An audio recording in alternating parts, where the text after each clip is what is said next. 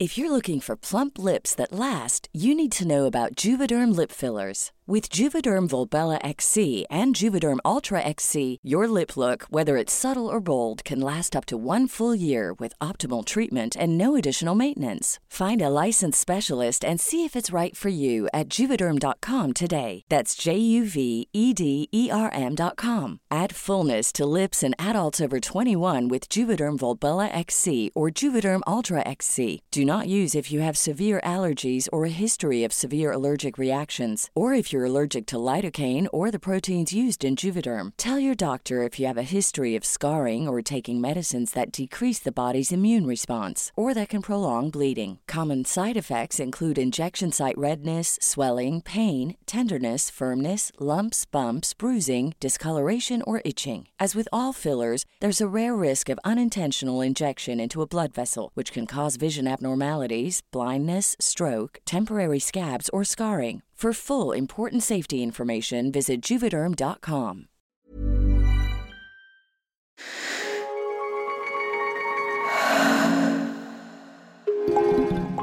Novel. Before we begin, this series features remarkable stories told by remarkable people. Some of the events they discuss and some of the words they use to describe their experiences can be, how shall I say this, quite colourful. This programme contains strong language and descriptions of an adult nature. And this episode contains reference to suicide, which some listeners might find upsetting. Listener discretion is advised. We're all going to die, so why get neurotic about it? You know, it's ridiculous. I mean, whether you identify male, female, whatever, so what? We are all going to die. We're only here for a limited amount of time. And rather than say, oh, I'm different to you and I'm this and I'm that, you know, let's come together, destroy all in authority, take over the world, destroy capitalism, and live happily ever after. This is David Hoyle. Hi, David. It's very nice to have you. Hi, Shon. It's wonderful to be here. Yeah, I haven't seen you since before the pandemic started. I think the last time would have been at the Royal Vauxhall Tavern before everything closed down. So At the beautiful Vauxhall Tavern, I know, I can't believe it's nearly three years of this ridiculous way of life, isn't it? David is a 59 year old performer and artist based in Manchester. I first met David in 2018 when I used to open for him during my brief stint as a cabaret performer and stand up comic. I actually spent my own 30th birthday as a warm up act for David's show. He is, as you might have guessed already, incredibly funny, with a very dark and dry sense of humour. This humour has taken him from a pub quiz host to having his own television series, with many stage performances in between. When you see David on stage, he is captivating. It feels like he was born to have command of an audience, to use the old cliche. But I think it's more than that. Performing consumes David. It sustains and invigorates him. But it's also one of the things that has pushed him closest to the edge. From the team at Novel, this is Call Me Mother, a collection of conversations with queer trailblazers. I'm Shon Faye. In each episode, I'm talking to a different queer pioneer whose story teases out a nuance of our shared LGBTQ history. By telling these stories, we'll show the richness and wisdom of our queer community through the ages. And in each tale from the past, we'll find strength for the present day.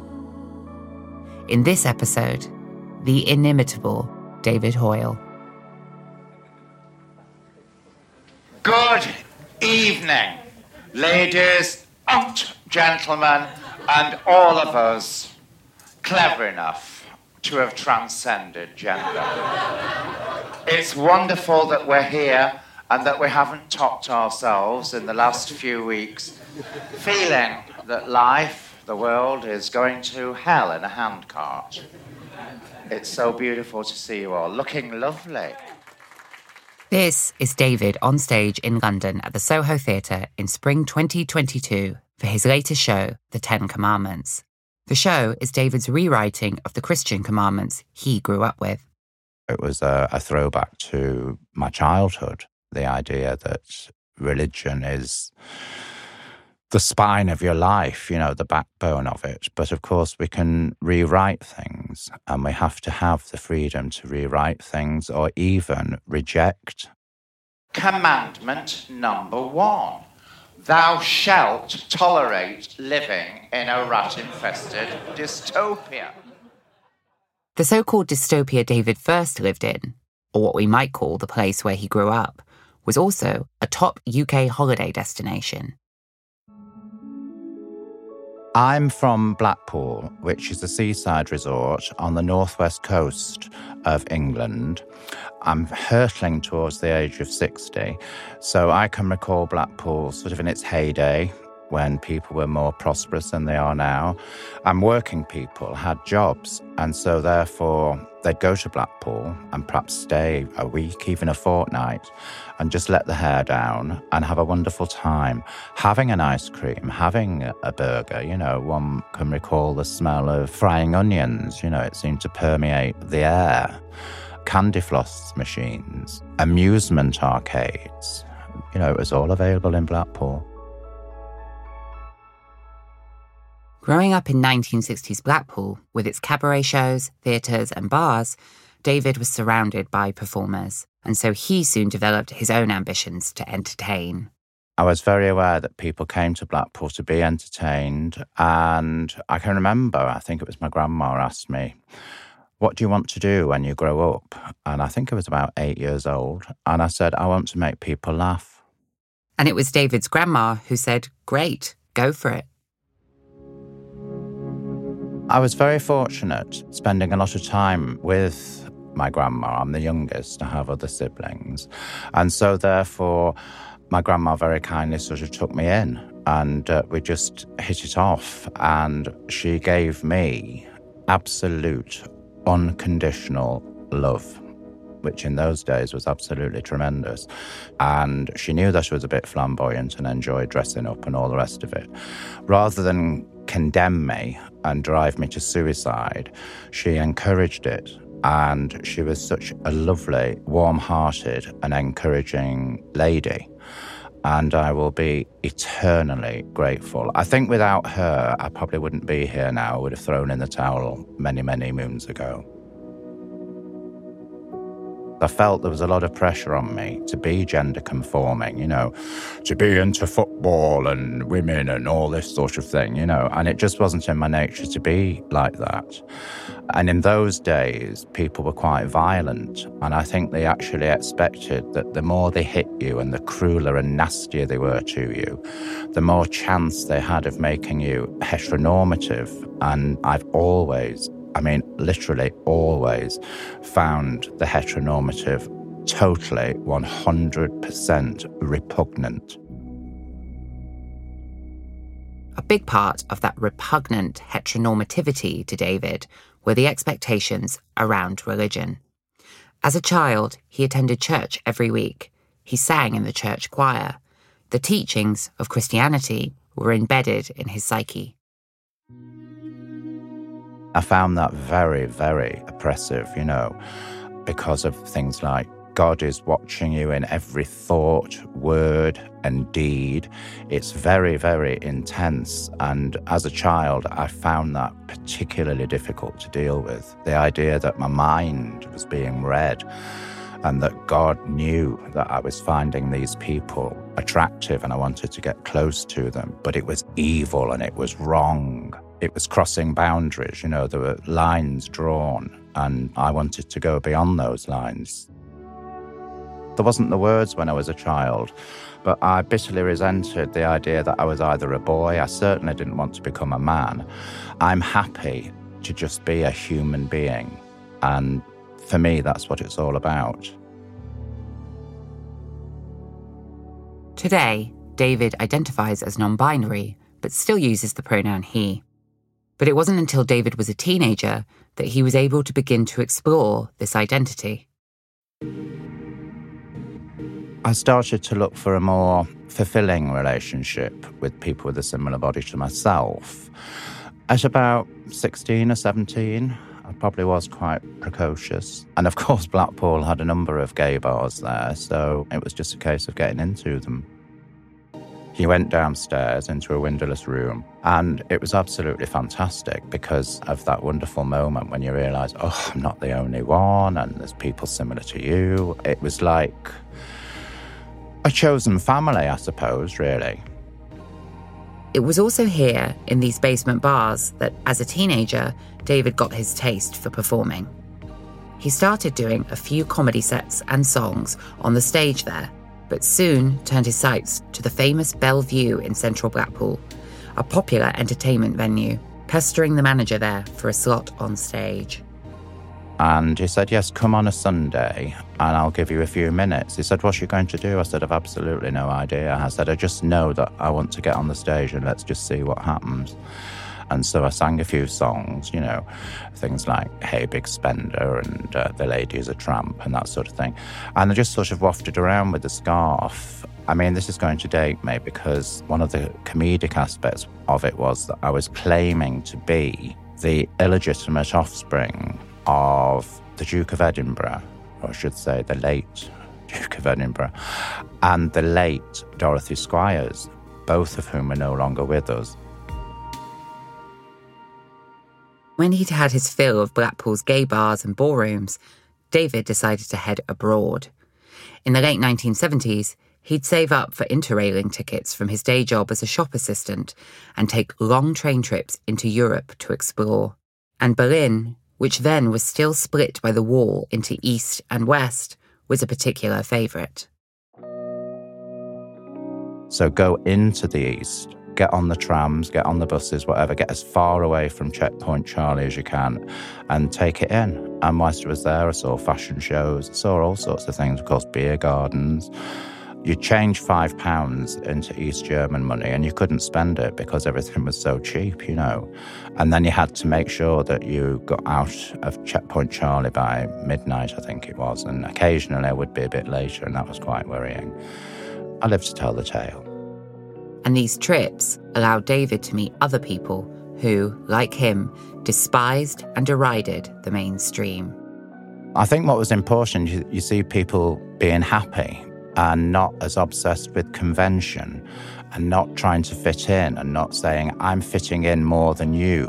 That whole respectability game that I felt people were playing here, you know, I'm more respectable than you. I'm more restricted than you. I refuse to allow my imagination to flow more than you. I am more boring than you. I am closer to death than you. That wasn't as obvious on the continent, you know, when I was traveling around Europe. So it was the people that I met who weren't obsessed with being conventional and conforming and David's rejection of the conventional was about to catapult him, rather ironically, into the mainstream. That's coming up after the break.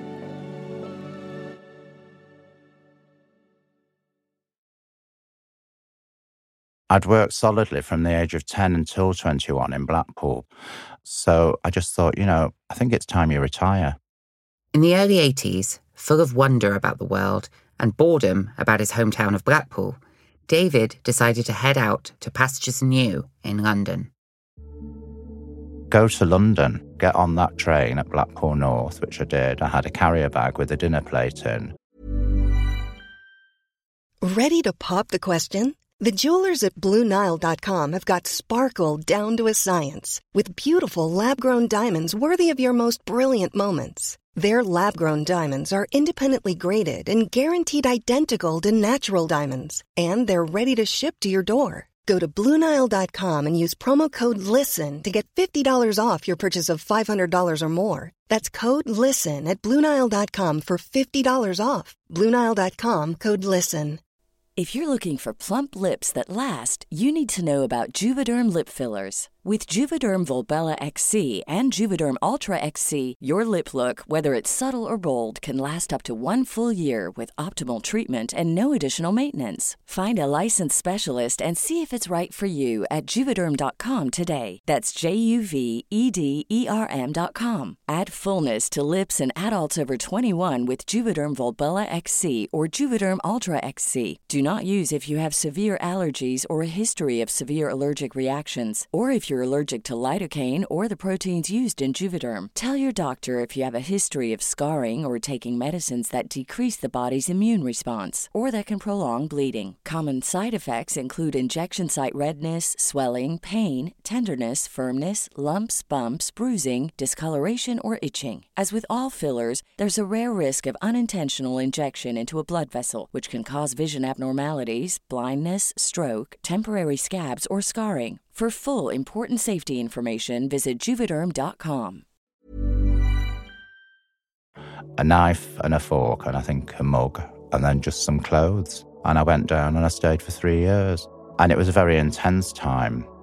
I remember starting out sleeping on somebody's kitchen floor in Islington, and then I was able to get a flat myself. And it was here, in London, where David really began to focus on making it as a performer. But in order to do that, he needed to find a place to perform. One venue in particular captured his attention the Royal Vauxhall Tavern, based in South London, that became an LGBTQ cabaret venue in the 1980s. It was the preferred stage of popular British drag acts like Paul O'Grady's Lily Savage, who had just begun a residency there. What I used to do in the early 80s was go on a Thursday to a show called Stars of the Future. And that was Lily Savage's show. And uh, it was like a talent night, you know. And it was absolutely hysterical. Now, in those days, I found Lily quite an intimidating character, you know. So I always used to stand at the back just near the exit because I'd be terrified that she'd want to speak to me or something like that. But I just fell in love with the place and I was absolutely hypnotized by Lily Savage. And I kept going every Thursday, little realizing that one day I myself, with your good self, would mount that stage, so to speak. But we're not there yet. Long before David and I could mount that stage, David's time living in London was cut short. What sadly happened was HIV and AIDS made its horrendous presence felt. And a lot of us had to sort of leave London really because that life was no longer viable or tenable really. You lost so many people that you were close to that it became quite harrowing. So, after only a short spell in London, David left the capital and moved to Manchester. But the scars of the AIDS epidemic remained it made me angry. There was a residual anger there. You know, it just seemed so unjust. And of course, we always know that the best sort of people die young and we're left with all the detritus. You can think of all the people that you wish were dead and they just seem to live, you know, they don't seem to come close to death. So I was quite angry about that. And I thought, what am I going to do with this anger? And that got me onto the stage. Was working as a pub cleaner, and as luck would have it, a friend of mine, Jackie Haynes, who's very gifted with fabric, Jackie was having a show of her work and asked me if I'd go on the microphone to describe the various outfits as we were going up and down the catwalk, which I did.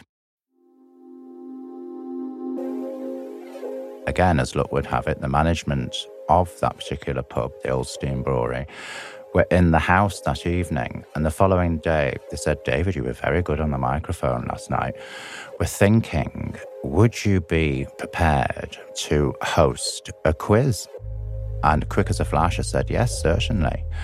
Well, I started the quiz nights. I just have trainers on, jeans, and a t shirt. But I noticed that as the weeks went on, a little bit of nail varnish, a little bit of makeup, until, you know, basically I had two kilos of makeup on at each show. And of course, Jackie was helping with the costumes, and it became more and more sort of outrageous and sort of almost outlandish.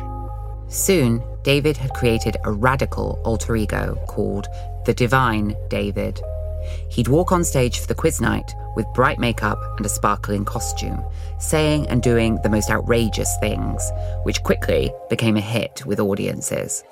From his weekly pub quizzes, David soon started performing as the Divine David in Manchester's theatres, where he built an even bigger following.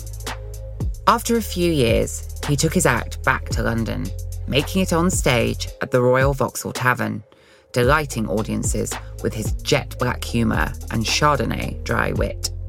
What began as an impromptu side job had turned into a flourishing performing career, the thing he'd always wanted. And then, in 1998, the Divine David hit the big time with a dedicated TV series on Channel 4 in the UK. The makeup was described as car crash, actually, Shon. um, and it, somebody said, like Liza Minnelli on acid, you know, which I think is a fair description, really. As for the shows, they were quite anarchic and chaotic and a lot of spontaneity, a lot of improvisation. And just reacting to what's going on, say, in the media, what's going on in the world, and just trying to address these issues that affect all of us. How did you find that change of context to go from these very specific venues where people had come to reaching a much more mass audience, perhaps? What was that adjustment like? Wow. Well, it was a bit weird, really. It was quite a strange change, you know. Ending up on the television was, uh, I mean, occasionally I, I sort of felt a little bit out of my depth because I hadn't realized the effect it would have. And not all of the effect was positive for David people would send weird letters and that sort of thing. And that was quite um, an eye opener, really. How hostile people can be, you know, if you touch on a nerve, that was something I wasn't prepared for. Despite the angry letters, the show grew a loyal following. And then, at the height of success, when the Divine David was breaking out of avant garde theatre and into a more public consciousness, David decided to end the character. I wondered with the Divine David character where I could take this particular persona other than actually killing myself on stage. I'd really sort of done everything, really. And I wanted to live. I felt I was sort of burnt out with it all, really. I, I wasn't living a particularly healthy life. I think I needed time to heal and a new way of thinking, a new way of being.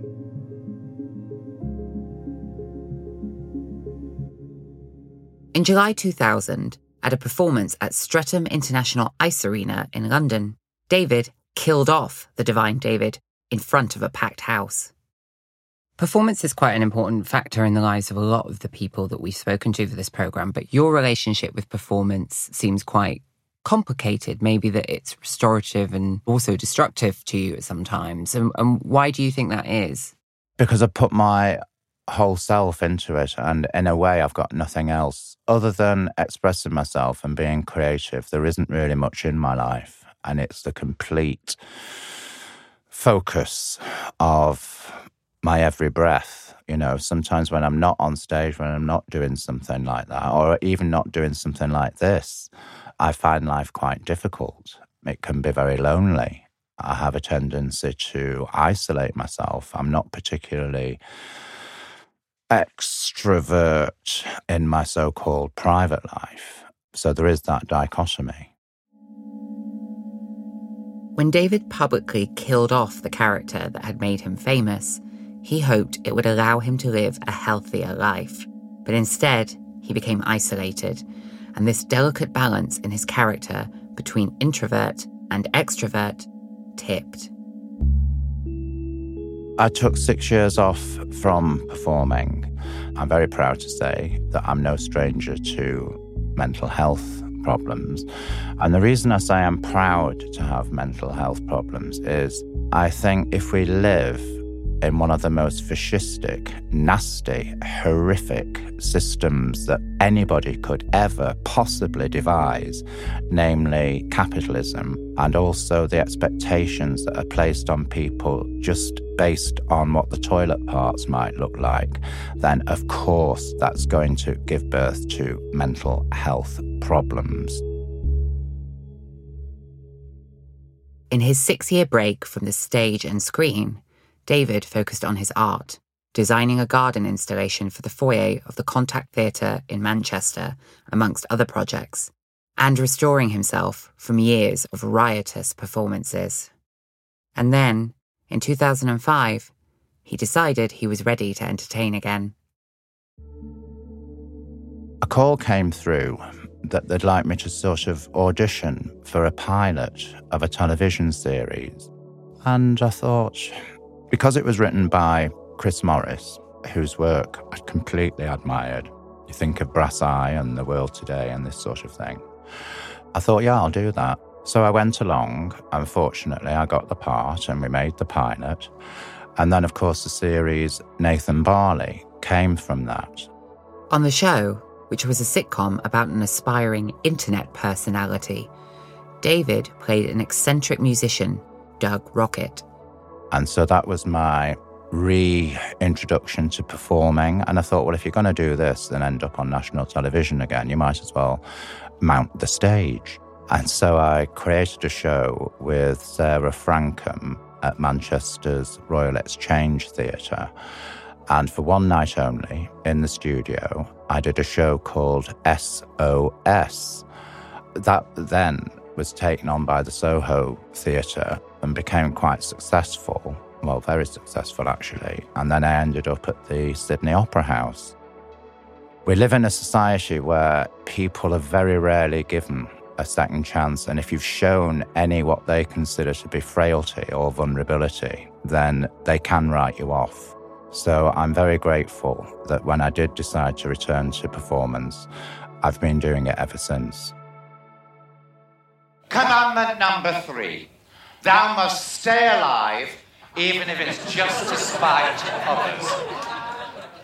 David's most recent show, The Ten Commandments, wrapped up a successful run in April 2022, and his love of performance is stronger than ever.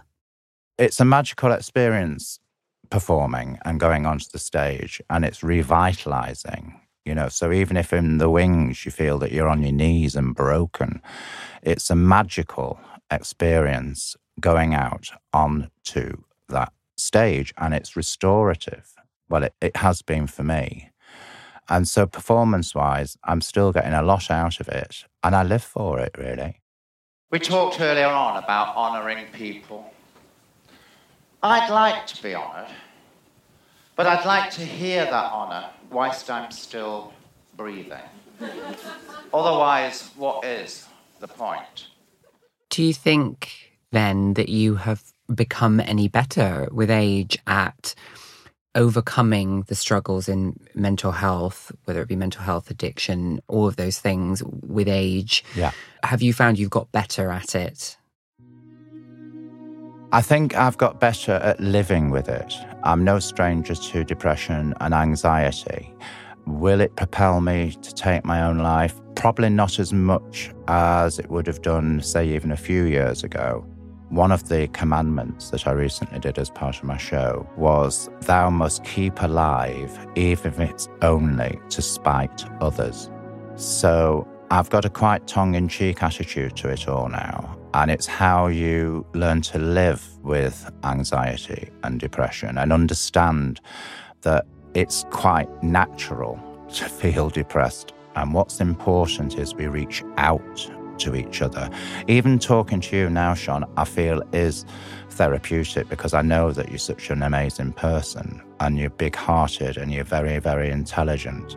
So, this is what it's all about. And if anybody's listening to this and feeling depressed, as I say, I have a tendency to isolate myself, but now I'm finding it easier to reach out, to ask for help, to say, no, I'm not coping, I'm not managing, I just need a bit of reassurance. We need love in our lives, and we've all got to love one another because we are all going to die.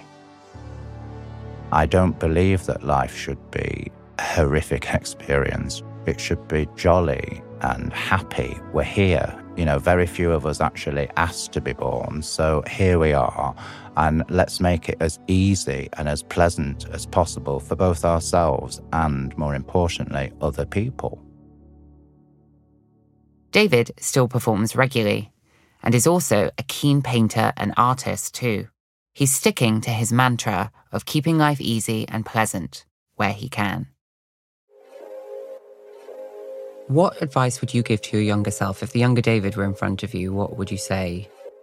Well, it's been a lifelong thing to try to get rid of guilt and shame, which is a killer and it overshadows everything. And I think I'm marbled with guilt and shame. So I'd say to my younger self, try to get rid of it, try and transcend it. Don't allow it to poison your system. Don't allow it to not see the beauty in life, the magic in life. We have to see the beauty in everybody and in all parts of our queer family. Everybody who contains life is a beautiful, vital human being. And please fight any feelings of inadequacy or ugly or not attractive. You are beautiful, as beautiful as the next person. Fact. If you've been affected by the issues raised in this programme, you can talk to someone in the UK by calling the Samaritans on 116123. In the US, listeners can call the National Suicide Prevention Lifeline on 1800 273 8255. And you can find helplines local to you around the world at befrienders.org. Call Me Mother is hosted by me, Shon Faye, with production from Pippa Smith. Rosie Collier, Sean Glynn, and Max O'Brien are executive producers. Research by Megan Oyinka. Production management from Cherie Houston and Charlotte Wolfe. Austin Mitchell is our creative director of production. Mike Lee Rao is our managing editor. Gavin Haynes is our head of development. Willard Foxton is our creative director of development. Sound design, mixing, and scoring by Daniel Kempson. Music supervision by Pippa Smith and Nicholas Alexander. Our theme music is composed by Eli Block. Special thanks to Saskia Edwards, Oren Rosenbaum, Shelby Schenkman, and all the team at UTA. For more from Novel, visit novel.audio.